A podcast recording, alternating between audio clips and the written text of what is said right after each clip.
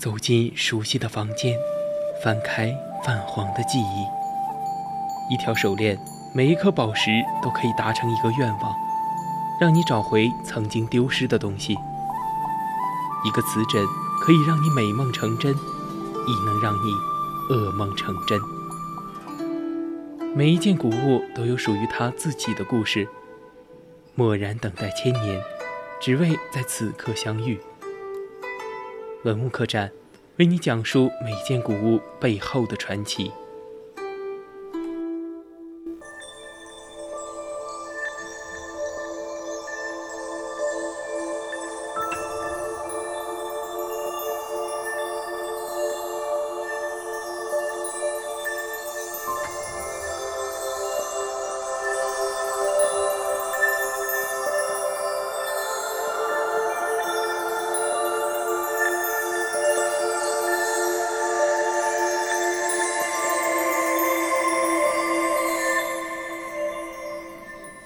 青春调频与您共享，亲爱的听众朋友们，大家好，欢迎您继续收听 v o c 广播电台为您直播的《百科探秘之文物客栈》。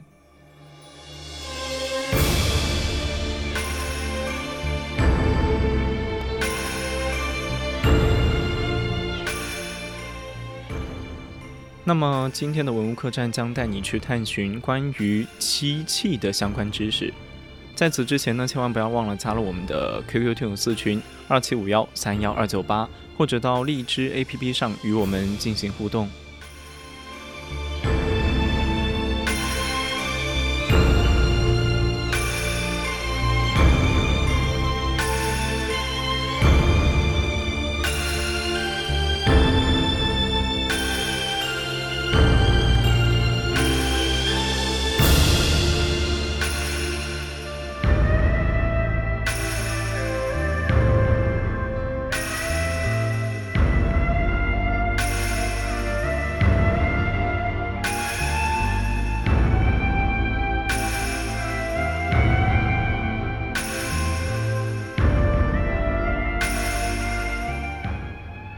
在中国，从新石器时代起就认识了漆的性能，并用以制器。历经商周至明清时代，中国的漆器工艺不断发展，达到了一个相当高的水平。而中国的枪金、描金等工艺品，对日本等地都有非常深远的影响。而漆器作为中国古代在化工工艺以及工艺美术方面最重要的发明。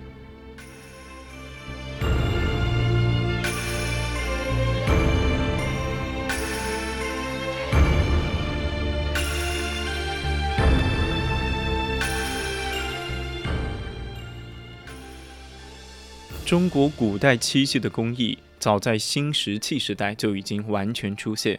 而夏代的木胎胚漆不仅用于日常工作，也用于祭祀，并且常用朱黑二色来修图。在殷商时代，已有石器雕琢商琢铝扣的漆艺。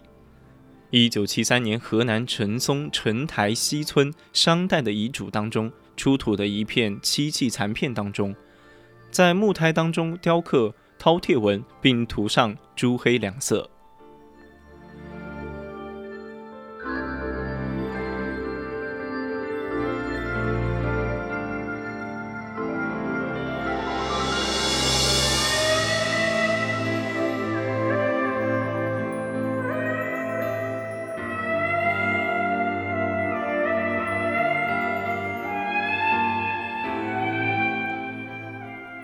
而从西晋以后到南北朝时期，由于佛教的盛行，出现利用夹竹工艺所造的大型佛像，而此时的漆艺被誉为宗教信仰服务，夹竹胎胚器也常用于因此而发展。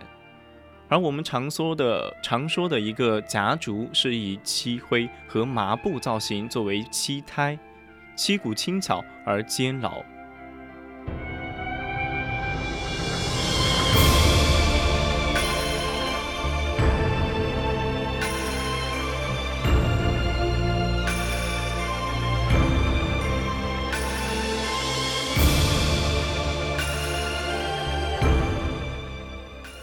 而唐朝的经济发达，文化繁荣，种种因素使工艺美术也随之发达起来，在艺术、技术以及生产上皆远超于前期。在唐朝漆器大放异彩，呈现出华丽风格时，漆器制作的技术也往着华丽、富贵的方向发展。金银平托、螺丝、螺细以及雕器等制作费价格昂贵的技法。在当时极为盛行。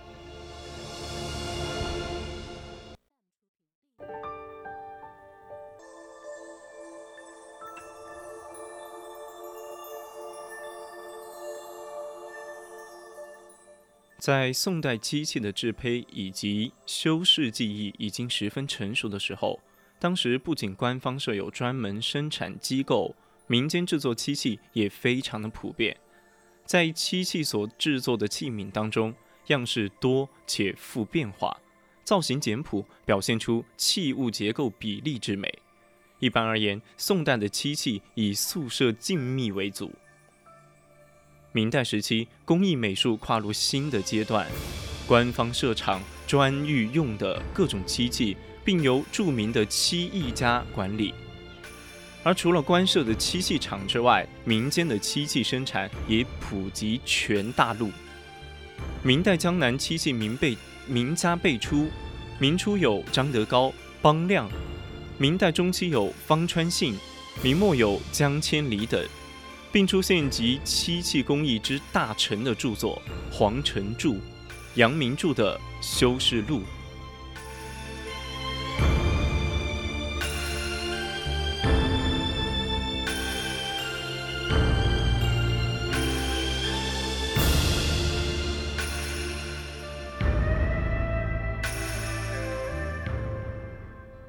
而漆器的最大优点就是光亮美观，不怕水浸，不变形，不褪色，坚固耐温耐腐蚀。而福州脱漆胚胎以及漆器呢，是具有独特民族风格和浓郁地方特色的艺术珍品，与北京的景泰蓝、江西的景德镇瓷器并称为中国传统工艺的三宝，享誉国内外。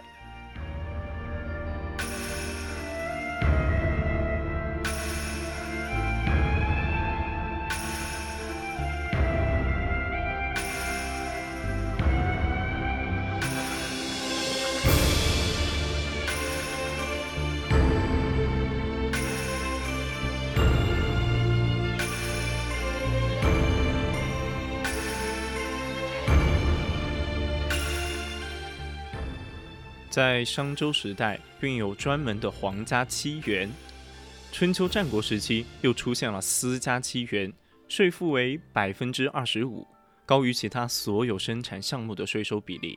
这可以看出当时漆器生产的红火。有名的道道家哲人学家庄子做过宋代的漆园史，宋律便有专门管理漆园的条例。这些都说明漆器生产在上层社会当中是非常重要的地位。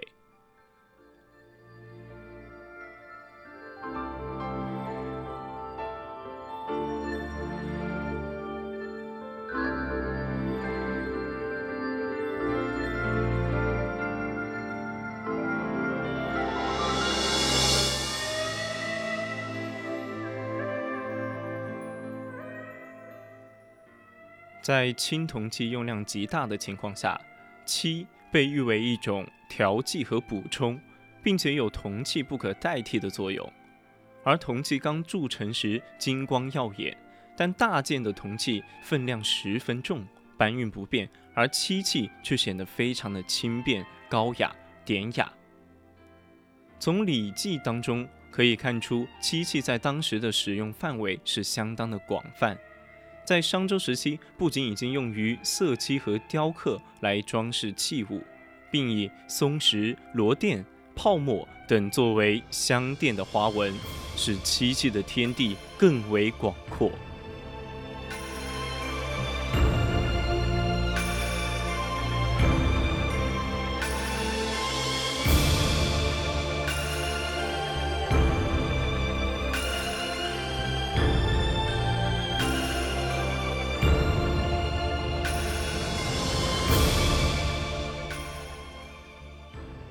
在战国时的漆工史上，有一个非常重大发展的时期，器物品种以及数量大幅增加，在胚骨做法、造型以及装饰方面均有创新。西汉的漆工艺基本继承战国时期的风格，但有新的发展，生活规模更大，产地分布更为广阔。西汉漆器多雕刻铭文，详列官员以及工匠名。东汉晋、魏晋南北朝时期的漆器出土，比起前代显得更为稀少，这可能与当时的藏俗的改变有一定的关系。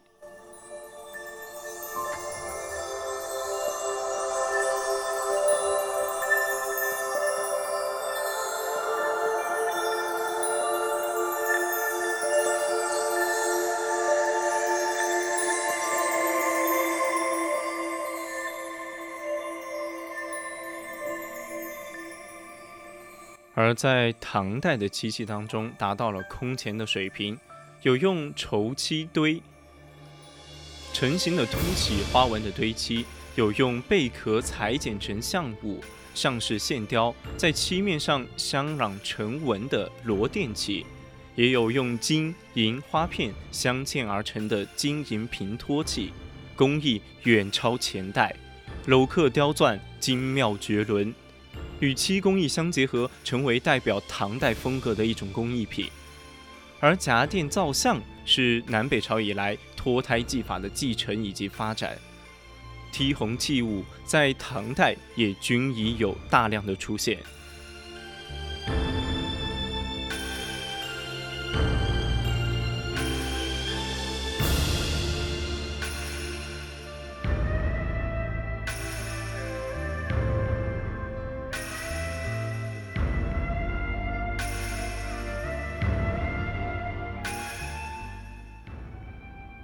在两宋时期，曾曾经被认为是一种漆色的时代，但发掘出土有许多高度饰纹的两宋漆器，改变了过去的认识。在苏州瑞光寺塔中发现珍珠舍利金筒，底座的梭尼宝香花，供养人员是用绸漆褪素的。在元代漆器中，成就最高的就是雕器。其特点是堆漆肥厚，用藏锋的刀法刻出丰硕圆润的花纹，大貌朴成天后，而细部又极致细腻，在质感上有一种十分特殊的魅力。好了，那么今天的文物客栈做到这里就结束了。我是主播许昕，我们下期再见。